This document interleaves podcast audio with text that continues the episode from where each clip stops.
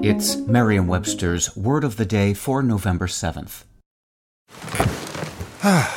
the comfort of your favorite seat is now your comfy car selling command center, thanks to Carvana. It doesn't get any better than this. Your favorite seat's the best spot in the house. Make it even better by entering your license plate or VIN and getting a real offer in minutes.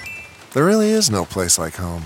And speaking of home, Carvana will pick up your car from yours after you finalize your offer. Visit Carvana.com or download the app and sell your car from your comfy place. Today's word is serendipity, spelled S E R E N D I P I T Y. Serendipity is a noun. It means luck that takes the form of finding valuable or pleasant things that are not looked for. Here's the word used in a sentence from the New York Times by Sam Sifton. One of the things I find so fascinating about New York Times cooking is that reading one recipe often leads me to another, and the serendipity leads me to make something entirely different from what I had intended to make when I logged on. The word serendipity did not come about by luck.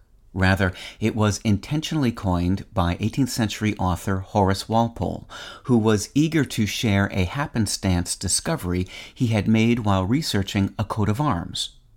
In a letter to his friend Horace Mann, he wrote, this discovery indeed is almost that kind which I call serendipity, a very expressive word, which, as I have nothing better to tell you, I shall endeavor to explain to you. You will understand it better by the derivation than by the definition.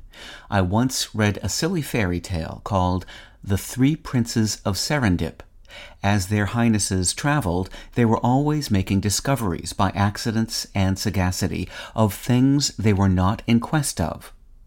Walpole's memory of the tale, which, as luck would have it, was not quite accurate, gave the word serendipity its meaning, and it retains that meaning to this day. With your word of the day, I'm Peter Sokolowski.